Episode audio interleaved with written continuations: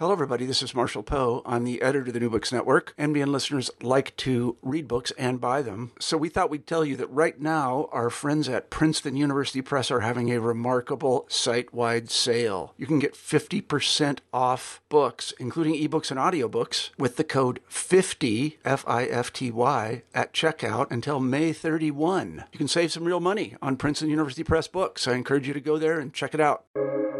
Welcome to the New Books Network.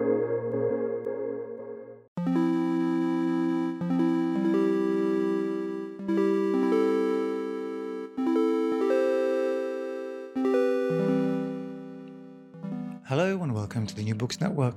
I'm Pierre d'Alancaisez.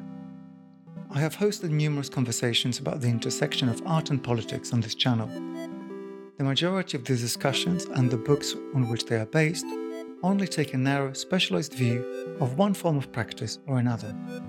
The reality, however, is that while much of art practice today describes itself as political, and even if that politics appears to be uniform, artists produce all sorts of art for all sorts of situations.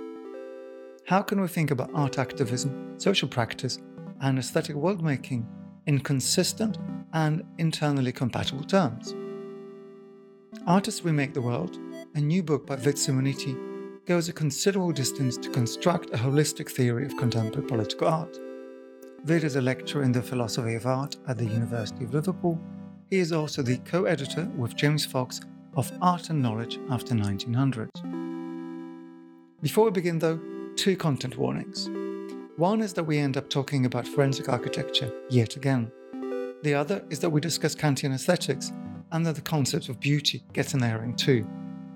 If that's not intriguing, I don't know what might be. As ever, you'll find links to the items we discuss in the show notes. Vid, welcome to the show. Thanks so much, Pierre. Thanks for having me. This is a formidable effort. I have to offer you a qualified congratulations. Qualified because, as I already warned you, we're going to disagree about some of the things that you have written. um, but congratulations nonetheless, because this is an incredibly thorough attempt to systematize the quagmire of politics as it enters contemporary art or contemporary art as it enters politics. Well, thanks. I'll, I'll offer qualified thanks to your qualified congratulations. I do mean this sincerely. In as much as this animal that you've attacked is inconsistent, has a history that is incredibly difficult to pass, and it seems to be developing at breakneck speed. You try to come up with a grand theory of everything, which is something we should want of philosophy. So, with that in Hmm. mind, I want to ask you how you came to all of this. I know that you're a philosopher, but I also know that you've had some practical engagement in art and its production and dissemination. So, maybe to set the scene, it would be good to, Mhm. to understand how you came to the subject. Yeah, a bit of an uh, intellectual autobiography, if you like. So, yes, so, so you're right. So, I, I started my academic path as a philosopher. So, I studied philosophy as an undergrad, as you know, for, as a graduate student, and I've always admired the rigor that philosophy can bring to any number of issues and the kind of generality with which it attaches itself to to these issues right a philosopher can discuss philosophy of science or aesthetics in Mhm. you know in the same graduate seminar but then what, what I did find is that at least the way that philosophy was practiced in Britain, uh, it didn't tend to attack so many cultural issues. And so that's why I did my PhD, still working with philosopher, but at the Ruskin School of Art in Oxford, which is an art school. So that's how I became involved with a lot more artists, curators. I sort of, you know, co- co-organized or co-curated a few small shows, and I ended up writing about contemporary art. So that's my route into it. Well, it's not unusual that a lifelong engagement with intractable problems starts at the art school. Yeah, so, so on the one hand, as I started to move around the art world and sort of see exhibitions and talk to artists and so forth, this idea that contemporary visual art, so art as we find it in museums and galleries, the idea that this should address especially political issues, so issues to do with identity, to do with geopolitics, to do with the environment. So this idea seems really, really deeply entrenched, right? If to the to the extent that I think if you were to say something like, oh, you know, should contemporary art deal with political issues at all? The kind of question is, well, but you know, what what is your politics? It's not so much what is the answer mm-hmm. to this question. But then on the other hand, right, if you speak to other members of society, whether that be politicians or activists or well, trade unionists or whatever, or, or just the kind of average news consumer, the idea that art and contemporary art, which seems so hermetical and so removed from everyday concerns to most people who don't engage with it intimately, the idea that art should have something to do with politics uh, seems really foreign, right? I mean, mm-hmm. if you want to campaign for, I don't know, animal rights, you know, why on earth should you try and do that through the gallery rather than just uh, to organize yourself into kind of an activist group or something like that? So this is you know this to me has the shape of a philosophical problem mm-hmm. in that you have two very different intuitions.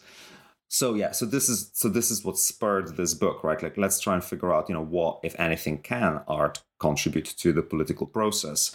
And then you know especially the i was led to then look at two different ways of doing politics within contemporary art of the last 20 years. So that's the i guess setup.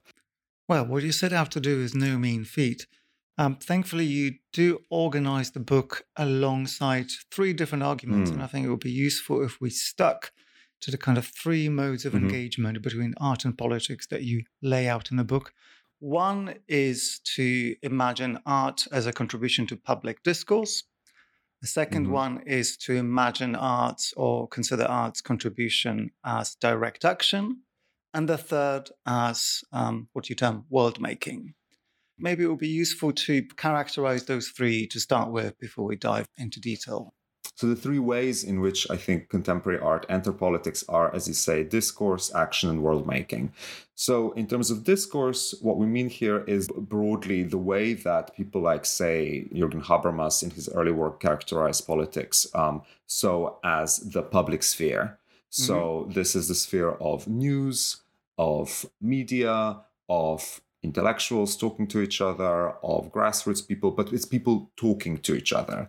And so here we're thinking about art that has a message or art mm-hmm. that is located predominantly within the gallery, but it tries to put forward a kind of a view of what it is that should be done or what the problem is. And here I, I identify a, a kind of like an interesting thing that we might talk about later, which is that within the last 20 years, I mean, even before, but in the last 20 years more pronouncedly, art has had this shift from employing various kind of postmodernist strategies of disrupting yeah. discourse, of making it, of, of kind of questioning whether there can be a public sphere at all, and instead participating quite vigorously in this public sphere by trying to present kind of facts, messages, sort of straightforward claims about yeah. what political problems are and how we should live in it. So this that's that's artist discourse.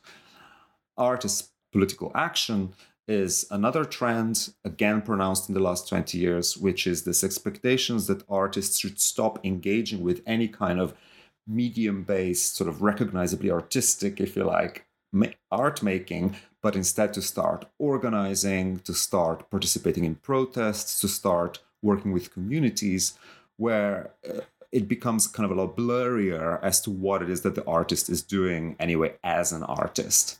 Mm-hmm. And thirdly, I guess, is the, the, the, term world making, which has been kicking around the art world for quite a bit, um, but that I model on the philosopher Nelson Goodman, who wrote in the 1970s. That's the kind of more traditional concern with aesthetics, with artworks that try to kind of lure you into their own fictional uh, str- often strange, often fantastical world, but thereby try to remodel the way that you perceive reality.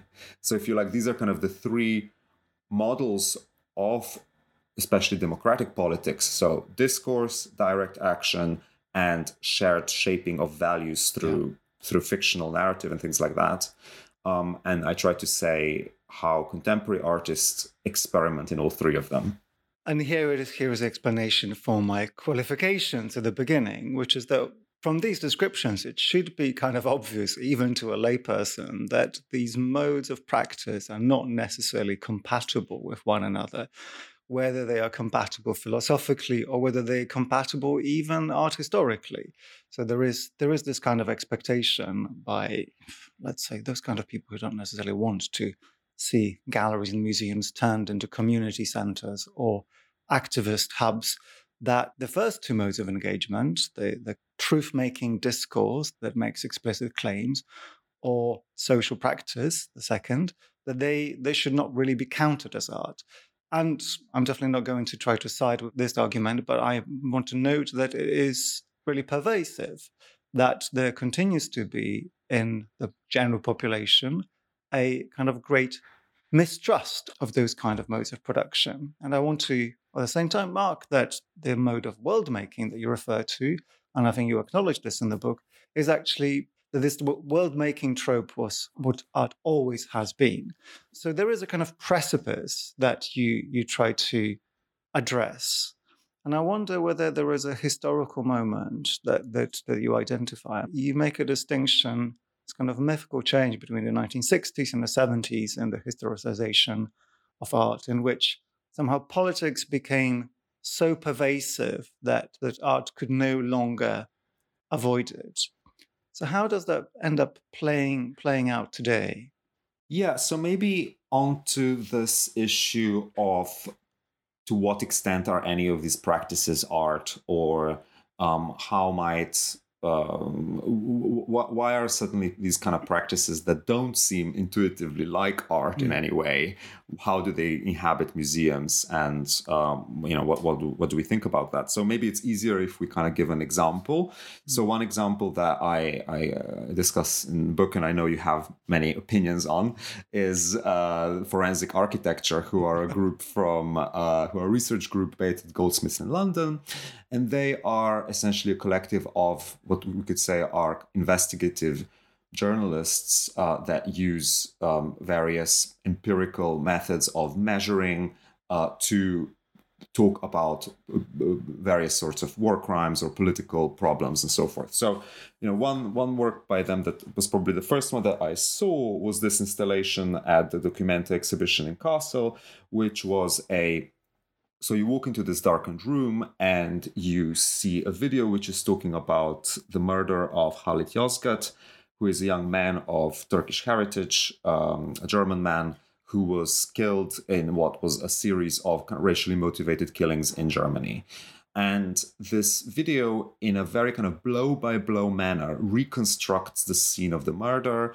It uh, talks about the trajectory of the bullet. It talks about the way that the smoke from the bullet would have dissipated through the room, who would have heard what. And it uses this kind of very empirical method to disprove or to question the testimony, the official testimony given by a Secret Service agent who was present in the uh, in the room. So it's almost like a true crime episode mm-hmm. with really forensic methods that finds its place in the gallery. And people might question, well, how is this? This is super interesting and this is very galvanizing. But how is this art, right? Uh, this seems to be more like an investigative report or something like this. So uh, I guess that's the kind of work where people might sort of wonder about the art, art status of, of this kind of work um, or to talk about a, a, different kind of approach. We might talk about uh, artist uh, Tania Bruguera, a Cuban artist who also discussed in the in the book. She um, has moved more towards uh, artistic action as opposed to uh, documenting, and for example, she has founded this uh, art project called Immigrant Movement International, and this is a series of workshops facilitated by by Queens Museum in New York, where she goes around the community of um, migrants or immigrants from South America, and she pro- provides everything from aerobics classes to English language classes and all these kinds of things. And this is now called art, right? And yeah, of course, a more traditional perspective might be how are any of these things art at all? Now, what I try to say in the book is not so much kind of question the art status. I think that, you know, any number of things have been art from Duchamp's urinal, you know, more than 100 years ago to these practices today. But rather, for me, the interesting question is well, can anything uh, more recognizably artistic have anything to contribute to this? Or do these practices signal kind of writing off of art, mm-hmm. right? So, well, because one, one, one response to these practices might be, Well, these practices are great. You know, they inform us about terrible crimes. They um, get the get the public much more engaged and interested in politics. They actually make a difference in the world. So let's just dispense with galleries and museums. We don't really need them. Let's just have these. You know, let's just turn them into centers for discussing and doing. Now, that would be one kind of possible logical outcome. And I tried to provide some sort of resistance to that by saying, well, actually, if you introduce things like complexity or experience or imagination to these practices, they are actually, they can be actually more effective. Yeah, so the, the argument I think is, is crucial. And the difference between an external practice, something like um, investigative journalism, the case of forensic architecture, and the practice of um, the same discipline by an artist or under the auspices of art institutions, I think that distinction is key. And you use a term which I found quite interesting here. You talk about assimilation of artistic mm-hmm. practices mm-hmm. back into the disciplines from which they sort of stem, from which they feed. But I think here comes a point of disagreement because I think you reserve a lot more space for the kind of strangeness, for the unpredictability, and conclusiveness of even mm-hmm. those practices. The kind of indeterminacy of, of art is one of the things that you end up valuing throughout yeah. all your case yeah. studies. But since I've spoken about forensic architecture so much on this, this podcast, we might as well kind of take it in an up to date way. Um, and I think our listeners will be more or less familiar because forensic architecture have now been omnipresent in art institutions. They have been omnipresent in the Guardian investigations, in the association with Bellingcat and so on. But also, yeah. and we're recording this in the middle of November, in the last few weeks, uh, forensic architecture has shown up on the news opining with um, authority on uh, who committed a potential war crime in Gaza in a way that leaves none of the space for, for the inconclusiveness of, of art.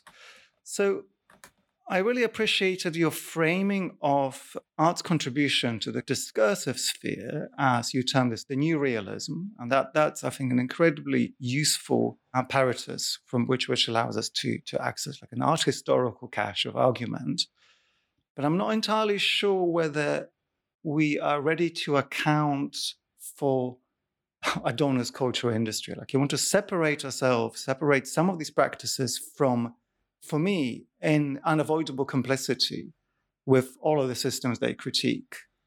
How do we leave any space for this kind of enchantment? How do we leave any space for for art and what ends up being precisely the thing you, you argue that art doesn't become. How do we see a difference between forensic architecture and an investigative um, agency in the end? Well, so on this question of assimilation, right? One thing that I think happens is that practices that are shown within the art world, like Tania Bruguera or forensic architecture, can become indistinguishable from their target disciplines. So mm-hmm. Bruguera can become almost indistinguishable from or assimilates herself fully to essentially social work, right? And there's a, a lot of kind of work that's been going on in this direction called art utile or useful art. Um, and yeah, my criticism there is that like once you assimilate yourself so fully to the target discipline, th- then you should be assessed by the measures of that target discipline.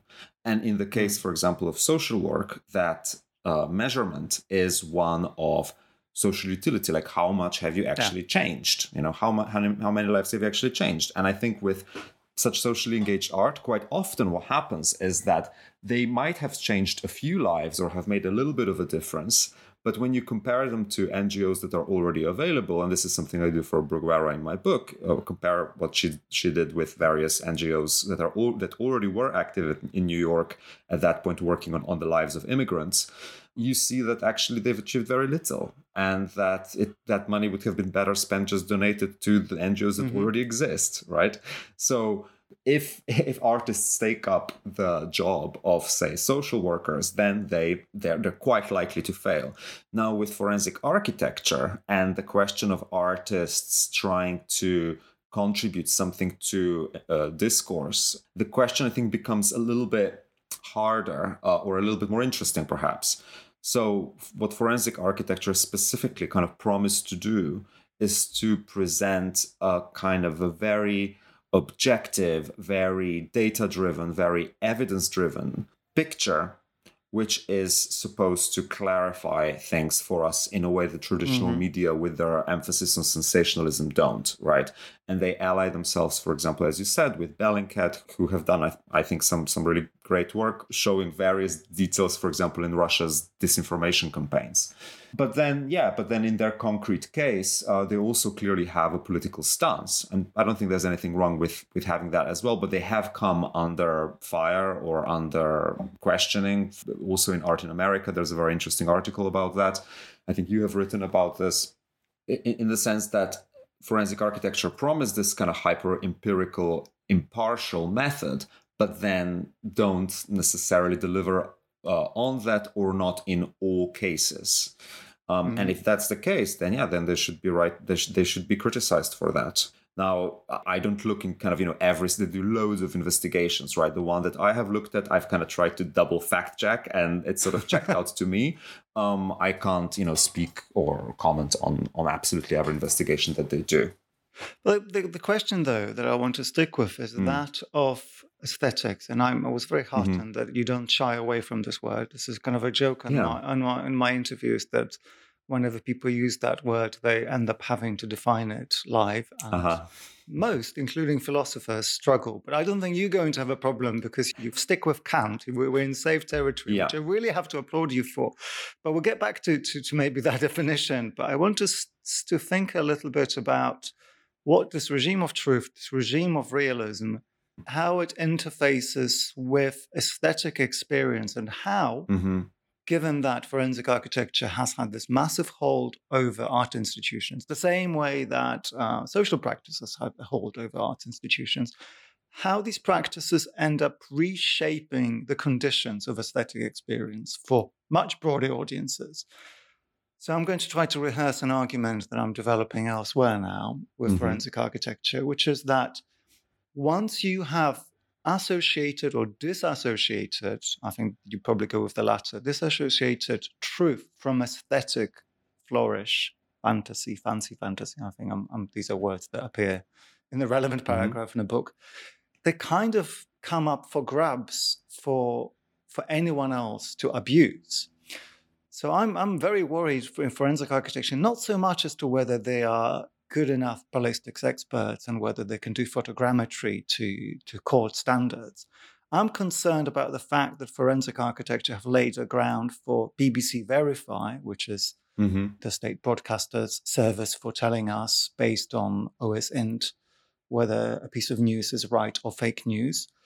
I'm afraid that forensic architecture have might have kind of undermined our ability to make certain judgments for ourselves on aesthetic grounds because their de-aestheticization of mm. of information actually just just kind of leaves us to follow the slogan and I'm not entirely sure whether mm-hmm. I agree with you that forensic architecture don't, don't deploy uh, aesthetic means. They want to rewrite what mm-hmm. aesthetic means. There's, there's, I mean, I interviewed Eyal Weizman and Matthew Fuller on the book Investigative Aesthetics, and that, that to me was an attempt to completely rewrite what it is that aesthetics might mean, how, how we derive information.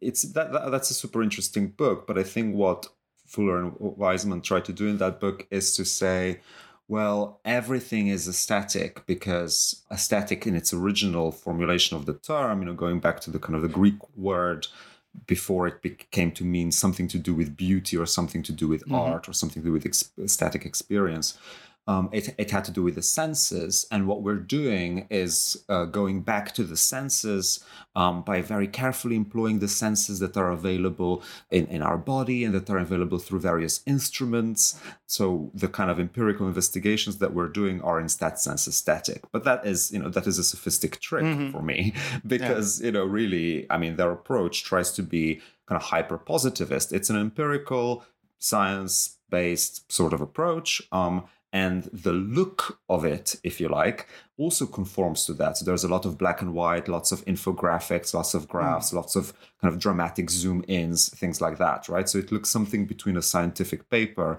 and a news report, right? So, uh, you know, to say that there's some kind of search for an aesthetic experience there, as traditionally understood, is, I think, a sleight of hand right? This is introducing a very empirical and very positivist, you know, completely positivist idea of truth into the art space. Now, unlike some people reared on a critique of Enlightenment ideas of truth who might have a problem with that because it is positivist, I don't have a problem with that at all. You know, I'm all down.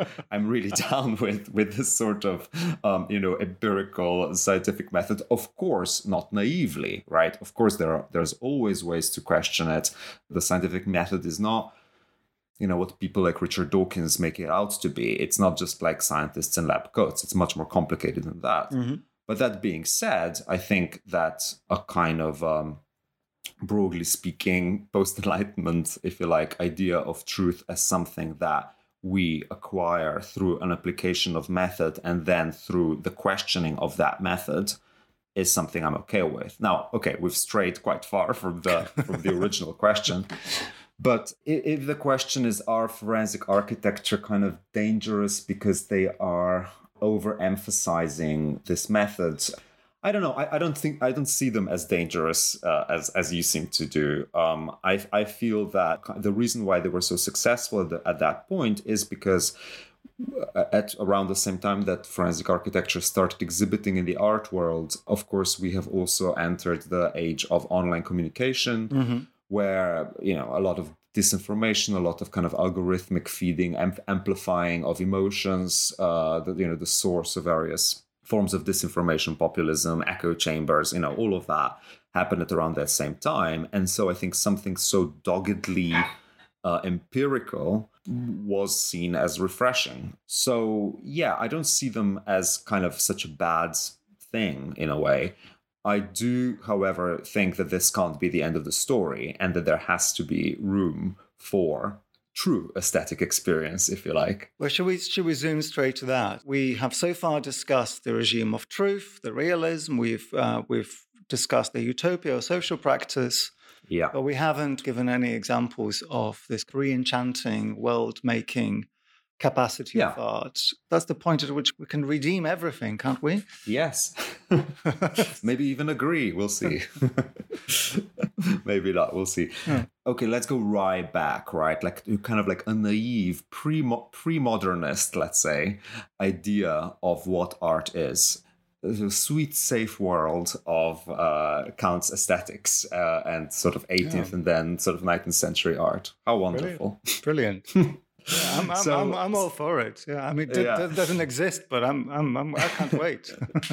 so, so, so the way that um, you know we now, I think, perceive that that time a little, or that conception of the aesthetic in that time, though you know this is a huge generalization, might be that you know before modernism and postmodernism came along, people would go um, to you know, to museums, to galleries, and they would sort of um, observe these kind of wonderful, beautiful works of art. And beauty is mm-hmm. a really important term here, right? Uh, and beauty in that system, in Kantian system, is very strongly differentiated from prettiness, right, mm-hmm. or from um, mere agreeableness, as it's also sometimes translated um, in that beauty is meant to be some kind of a transcendent experience, a meaningful experience. It's not just something being kind of fun or picturesque or uh, kind of consumable. It is something that is removed from both the worlds of science and ethics. So it's its own kind of special experience, but it's just as meaningful. And now there's a lot of kind of theoretizations from Kant to romantics to you know Schopenhauer, you name it, as to why this experience of the beautiful is so important and so crucial. Then the story goes the beautiful was banished from the art world uh, around 1960. Perhaps the last hurrah in some way were the various kinds of abstract expressionists, or you know Mark Rothko, Possibly. the Rothko Chapel, crying uh, at the sublime beauty of the abstraction. After that, right, we get uh, conceptualists, uh, and we get political art, and we get postmodernism. So we either get hard-nosed political statements in art or we get a kind of cynical postmodernist who just recycles and appends all beautiful things into mm. nothingness and mocks them right now what seems to me to, to, have happened though in the last uh, you know 20 years as well as these other trends that we've discussed is a kind of like a return to this sort of beauty to storytelling through through kind of the wonder of experience through art and it is often connected not with just you know if you like empty pleasure but with kind of quite strong political means. Mm-hmm. Um, and often it happens in relation to to politics of gender, politics of race, politics of sexuality. You know, so what sometimes gets termed identity politics, if you like.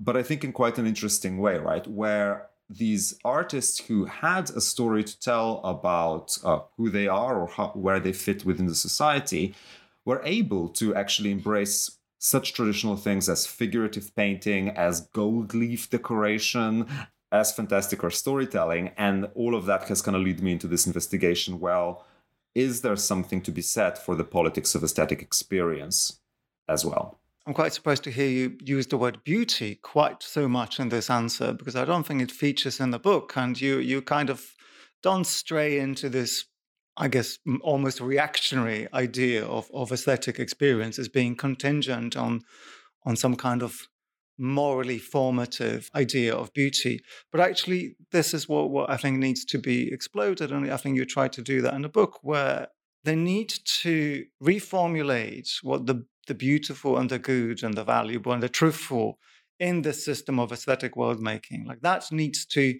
come from somewhere and you describe certain types of politics that might fulfill that role. I think you allude to the institution's role in all of this. You also take for granted, I think, in your argument, a lot of progressive politics being somehow in accord with some of this criteria. So maybe maybe starting with a couple of examples of artworks mm-hmm. that, that, that might we might we might use as a case study. I think it would be useful to try to qualify this. So we've got mm-hmm. to the mm-hmm. point yeah. where aesthetic experience, the working out of meanings and codes and, you know, actually engaging with the artwork is, mm-hmm. is a value. I don't think you and I are going to disagree with that, but I think it would be useful to fill in some of the of the gaps left, yeah. left post Kant. Yeah, you're, you're right that I don't say beauty quite so much because it is such mm. a kind of contentious term, and we can come back to that. But yeah, you're right. Let's start. Let's start with an example. So Okay, so I opened this chapter with an exhibition in the Black Fantastic, which was shown at the Hayward Gallery mm-hmm. in London um, in 2022. And it showed various artists engaging with diasporic Black imagination in a variety of media.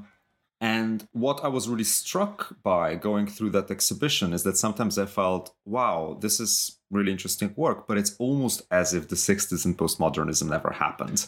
uh, I almost felt like it's almost like they're coming from a straight line. I mean, I'm caricaturing a little bit, but it's almost like they're coming through a straight line from the Renaissance or something. Yeah. So one example might be this painting by Lina Iris Viktor, who is portraying herself uh, as this uh, Sibyl, like a, the Libyan Sibyl of mm-hmm. antiquity, right? The Sibyls, the prophetesses of antiquity, and she is portraying herself as this figure, and in these paintings, sort of telling the history of Liberia. But these paintings, what they look like is we see her in kind of uh, allegorical garb. Often she's holding some sort of flower or a book. There's a lot of gold leaf around.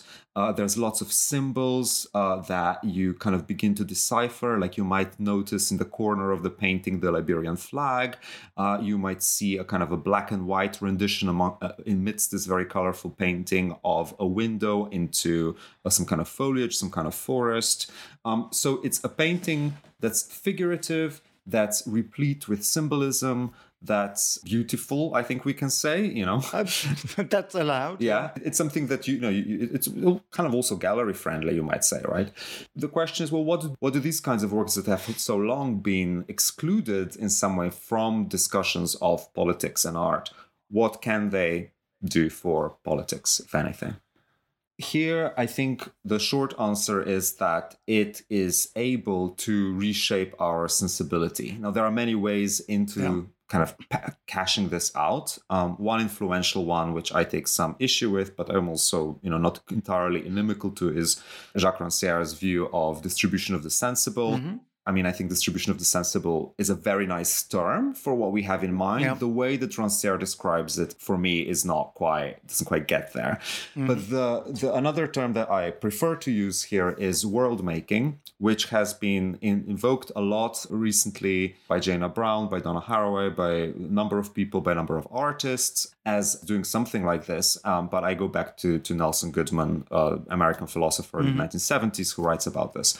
And the kind of basic idea is that um, when we're perceiving the world, you know, we're perceiving it through a particular pattern, right? We are disposed towards certain kinds of explanations, towards certain kinds of emotional reactions, towards certain kind of grouping of similar things together.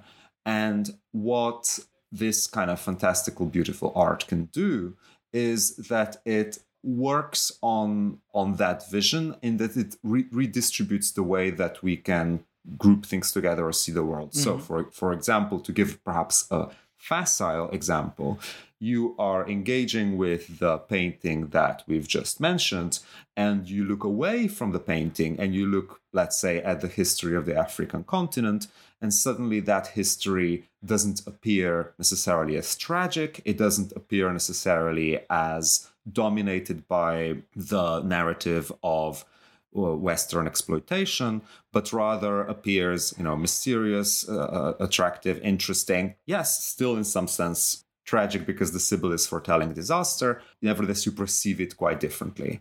Now, if you're thinking about the way in which attitudes, broadly speaking, in Western culture in the last 50, 60 years have changed with regards to sexuality, with regards to women, with regards to race relations, and so forth, right? I think we cannot tell that story without invoking the power of cultural production, including art, in changing those sensibilities. Mm-hmm. For me, the story goes something like this, right? What is political change? Political change is, in some sense, a change in the law how can change in the law happen? Well, it happens against the background of shifting dispositions, of shifting perceptions. Those perceptions are shaped by the broader culture, by the broader cultural production, including, you know, advertising, film, and so forth. Yeah. What art as art does is that it is a kind of experimental shaping of those perceptions, right? So mm-hmm. for me, this kind of uh, contemporary art, which aims towards aesthetic experience, which aims towards narrative, which aims towards reshaping of our perceptions, is a kind of experimental form of world making. So that's the that's my take, yeah. if you like. I have two questions in regard to this. So one is whether that experimental nature isn't in some sense in almost invalidating contrast to the other types of arts engagement with politics, so the, the, the truth regime and the, the, social practice. And I think that, that those answers might be kind of straightforward. And a second, hopefully more amusing question is, is this something new? Has this experiment, or rather this world-making, wonder-inducing function of art, and I am going to now go back to your use of the word beauty, is there anything new in this? So I see the formulation, of course, we have needed to narrativize art, um, maybe biological, maybe still somehow cultural, despite um, modernity's assault on, on, on things that came before it. Maybe we still have this residual desire for the beautiful and, and all those kind of connected things. So are we are we in this weird position of just redescribing the, the obvious to ourselves? That's not to mm-hmm. diminish your argument. I find this incredibly heartening the fact that you can square all these things together and still somehow arrive at this desire. But are we rewriting history that we have already forgotten, art history, art theory that mm. we have mm. forgotten? Or has something indeed materially, historically changed that requires this reinvention of this this theoretical apparatus? Yeah, I mean, I'll, I'll, I'll i would like to say both. so, um, so yeah, in some sense, this kind of world making is something that you could associate, and I think one should associate with culture at its broadest and going as far back in history as possible, right?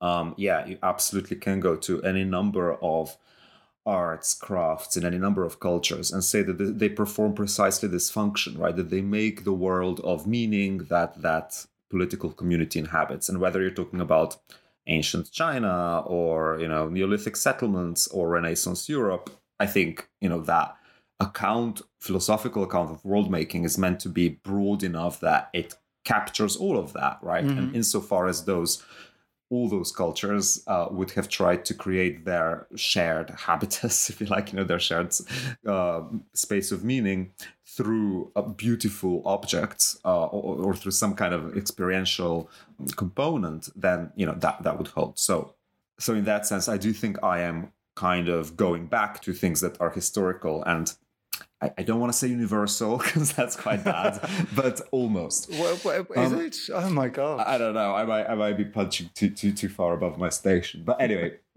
but as to the other question, okay, but what is new, right? Mm. What is new here? So I think what's new, one thing that is new is that now these forms uh, exist within quite a specialized field of contemporary art. Secondly, that they compete with the culture industry, broadly speaking, right? Because you might say, who needs uh, Lina Iris Viktor's paintings that you know not so many people can see because they're in a museum you mm-hmm. have tv shows you have adverts you know you have adverts that are all about inclusivity let's say you know why why do we need art so art has to in some sense distance itself from that broader world making in the culture industry and especially if we're talking about you know quote unquote progressive art right?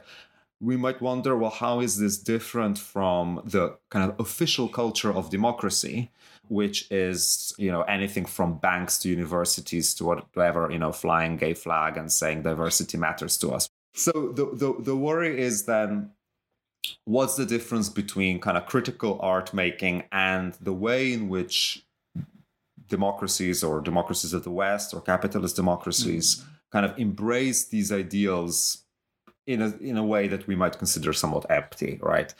These are two new things, and the third new thing that I touch on a bit more experimentally in the in the last chapter on on climate change is could we harness that sort of experimental world making to really imagine worlds you know so different from our own that we could productively hope to inhabit them with regards to such global issues as decarbonizing our economy. I mean, that is a huge question. Yeah. But uh, yeah, these are, I, I, think, the kind of new things that you can, though, I, I hope, excitingly think about once you think of art's role in political process as having to do with world making, changing the, inhab- the shared space of meaning, and maybe yes maybe even beauty. Yeah i mean we, we seem to be stuck on beauty so let's row row back out of this into the realm of the ugly and the and the potentially quite nasty you have a chapter which I think lets us deal with this as a as a problem that's kind of live, but but also slightly more indeterminate. So I'm not going to let you talk about climate change because it's a little bit too early. We need another 40 years to find out whether art can do anything and whether your idea of art doing anything will have been right. but the emergence of post-internet art, which is one of your chapters, I think provides a potentially interesting case study interesting case study of actually assessing your approach to, to, to things. So you, on the one hand, look at artists like Ryan Trecartin and Amalia Ulman, this kind of generation of artists who are very actively producing this kind of opulence of stimulus. Mm. And there are so many different approaches. You know, this kind of nihilism, but there's also manipulation. Mm. And you do all that. I'd like you to, to kind of give us a little bit of a description of the scene as you say, say, say mm-hmm. but as you do that, to avoid entrapping you, I want us to think about the way that you end that chapter, which is the internet is ugly and elected Trump, it caused Brexit, and it's cre- you know create creating neo Nazis, because that is, I think, a test of some of the aesthetic ideas that we've been discussing, because at which world making and the acceptability of world making hinges on the content of the politics that it's motivated by. Mm. Well, let's mm. start by talking about you know what's what post-internet art mm. is in the way that it's been useful useful to you. Yeah, so so it's, it's, a contested term by art historians and so forth, but um, essentially this is a generation of artists uh, kind of active in the late 2000s, early 2010s, who seemed to kind of sum up the experience of the new internet domain. Um, so I'll talk about Ryan Trecartin just because I really remember seeing a Ryan Trecartin piece. Absolutely loved it when I first saw it, and I still think it's really interesting. Yeah, I think he'll really be kind of remembered and canonized. Uh, here's my here's my hot take on that. But anyway, I, I you go in there and you're bombarded with these characters who look like something out of RuPaul's Drag Race avant la lettre, mm-hmm. I suppose. Uh, and they're kind of strutting around and walking around and posing and pouting.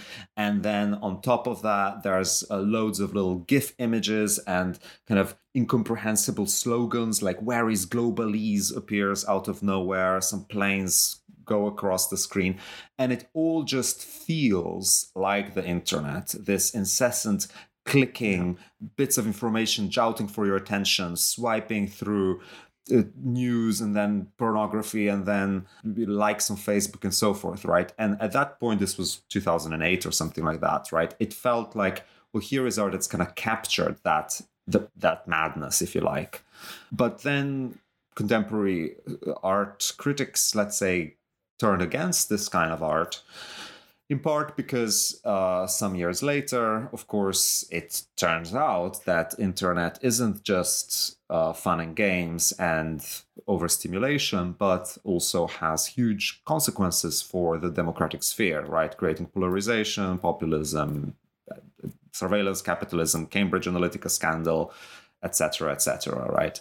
And it was felt that these artists just haven't explored deeply enough the way in which the, the new world of online culture mm-hmm. has ruined democracy, if you like. So, what do we make of the post 2016 turn of aesthetics on the internet? Um, mm. You do describe this term in, in quite clear terms, and I've, I've seen mm-hmm. this canonization in so many places.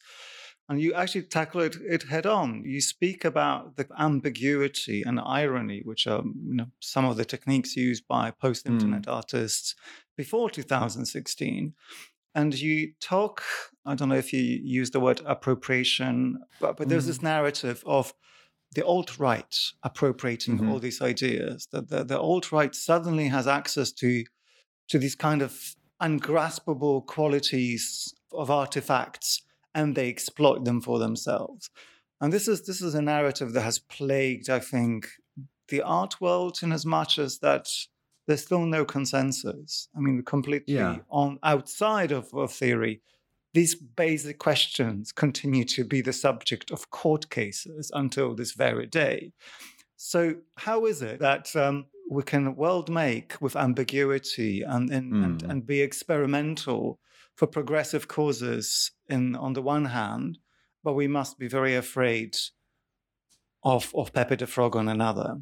Yeah. Okay. Good. So to give a tiny bit of context, right? So, yeah, after 2016, one of the big things that people started thinking about, Angela Nagle wrote this book, Kill All Normies. I mean, yeah, she then predictably got a lot of flack for it as well. Mm-hmm. But I think that the central argument you know is interesting and it's basically to say that um, the way that the alt-right uh, kind of utilized this kind of Bathic humor, irony, appropriation, that it sort of like started to kind of appropriate the postmodernist uh, array of aesthetic strategies like humor, sarcasm, kind of relativity, and so forth, but now to put forward a kind of harmful far right message. So, so the kind of worry was that all these instruments that the progressive left had tended to think the domain of its art have now been seemingly appropriated by the far right. And what do we kind of make of that? I, I think you know that, that, there is something to be discussed there. To what extent this is still the case? To what extent it was ever the case? Mm-hmm. you know in many ways of course far right political parties tend to still like all political parties in fact you know embrace aesthetics of order uh, rather than aesthetics of sarcasm and so forth. But anyway, the kind of the other interesting question that you point to that comes from this is should we be so enthusiastic about the progressive ability of art to generate productive ideas through beauty and through world making or should be skept- should we be skeptical of that? Because equally those tools can be used to create you know regressive ideas let's say. Mm-hmm. i think you know this question can be phrased in an extremely meta level and that level would be we have a set of tools we had a, we have a set of approaches towards something. That set of tool of approaches can generate one outcome which is politically bad and it can generate another outcome which is politically good um, should this set of tools be used? And I think yes, but it should be used for whatever outcome you think is politically good. I mean, in a sense, the the the question of of kind of political alignment doesn't come into it. I mean, do I think that there can be far right world make? Of course, there can be for sure, right? There's nothing that's about world making that predisposes you towards a political set of political allegiances no more than there is in i don't know writing. Mm-hmm. but then there's i guess like another question to what extent should that be embraced or studied? So should we study the ways in which um, political positions that we find reprehensible utilize world making? Well yeah i mean i think there's probably a lot that we can kind of learn from that uh, or learn about those political processes. Yeah i don't really see the there being a problem or did you want to point into a different direction i mean i don't know if i was going to to try to tell you why there is a problem uh-huh. it comes from your attempt to square the different modes of political engagement that art has because the mm-hmm. institution cannot be taken out of the equation I see, to, institution, altogether. And the institution is sort of a, a, byword for, for a lot more. Like the institution has mm. embraced the majority of the practices that you describe, some of them for good reasons, some of them for completely hegemonic, unthinking, for really base reasons. Like not all progressivism of institutions is well considered or does it have good outcomes. Right. To give you to give you an example, to have one more second on your on climate hopes, you still see uh, art engagement in the climate question as some as a contribution to the world making. We really have to imagine something that we have not yet imagined. So, yeah. from that perspective, art really is useful. Yeah, if if we agree on the priors that the climate change is real, um, then it follows that art should in- indeed be very useful because nobody mm. really has a great solution. Check. But then a week ago, Tate uh, in London held a COP, a climate conference of parties for a bunch of museums, and they have agreed that they will use their platforms to convince the world that climate action of a particular type is real. So it wasn't about galleries reducing the, the climate footprint. I mean, maybe it was in, in mm. but the communique said we are now propaganda tools for this particular cause. So that for me places them in exactly the same place as forensic architecture with this regime of truth in a way that actually we we're no longer being asked to imagine a world we're being sold a set of solutions that are not democratic and are not speculative at which mm. point which point now i'm kind of really sympathetic to the general populace who finds a lot of this kind of art very very uninspiring and in the book, you give a hypothetical kind of fail. You, you describe a, a fictional but not so fictional artwork, mm-hmm. the way that it's usually framed, to, you know, precisely yeah. to tell you what to think. Hello, welcome to our political exhibitions. This is what you need to think. And I right. think that that is that is that is a problem that it's very difficult to reconcile across all art practices. Mm-hmm.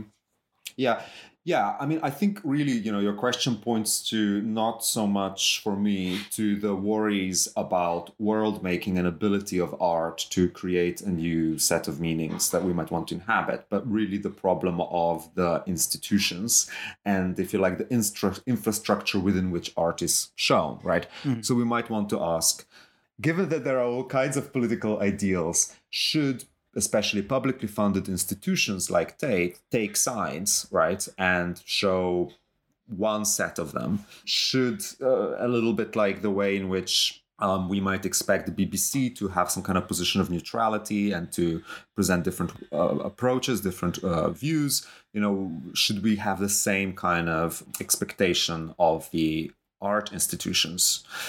To be fair, I don't massively write about that in the book, True. but what I would say is that publicly funded institutions, I suppose, do have some kind of duty to not become mere propaganda tools for sure right i mean that that that just seems the case with any kind of public institution right yeah. even the university or yeah or, or publicly owned media um, but it also should be said that as, as propaganda tools, they're not that effective, right? The kind of parody exhibition that I discuss a little bit is, yeah, when you walk into an exhi- exhibition, what you see is a bunch of kind of conceptual art objects that you can't really read. And then on the wall, there's something that says, oh, here the artist is subverting gender norms, and here the artist is subverting global capitalism, the end, right?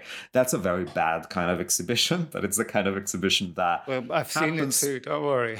yeah, that happens quite often, right? And that is because there's a kind of a confusion there between taking a political inst- position as an institution and thinking about the capacity of art to create a shared space of meaning or capacity of art to create a different new kind of world right? So yeah i hope that that in these chapters i i do offer something of a different opportunity or a different way forward which would be to think more about what kind of art do we need or how do artists create these artworks that bring people in that achieve something that pure propaganda cannot Okay, is that the positive message we can end on?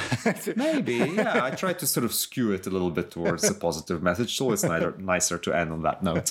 well, brilliant. Thank you so much, Vid. Thanks, thanks, Pierre. That wasn't too adversarial. Um, to the extent it was pleasingly so. So thank you. Artist Remake the World, a contemporary art manifesto by Vid Simoniti is published by Yale University Press. I'm Pierre d'Alancaisez, and dear the editor Marshall Poe. Thanks for listening. Join us next time.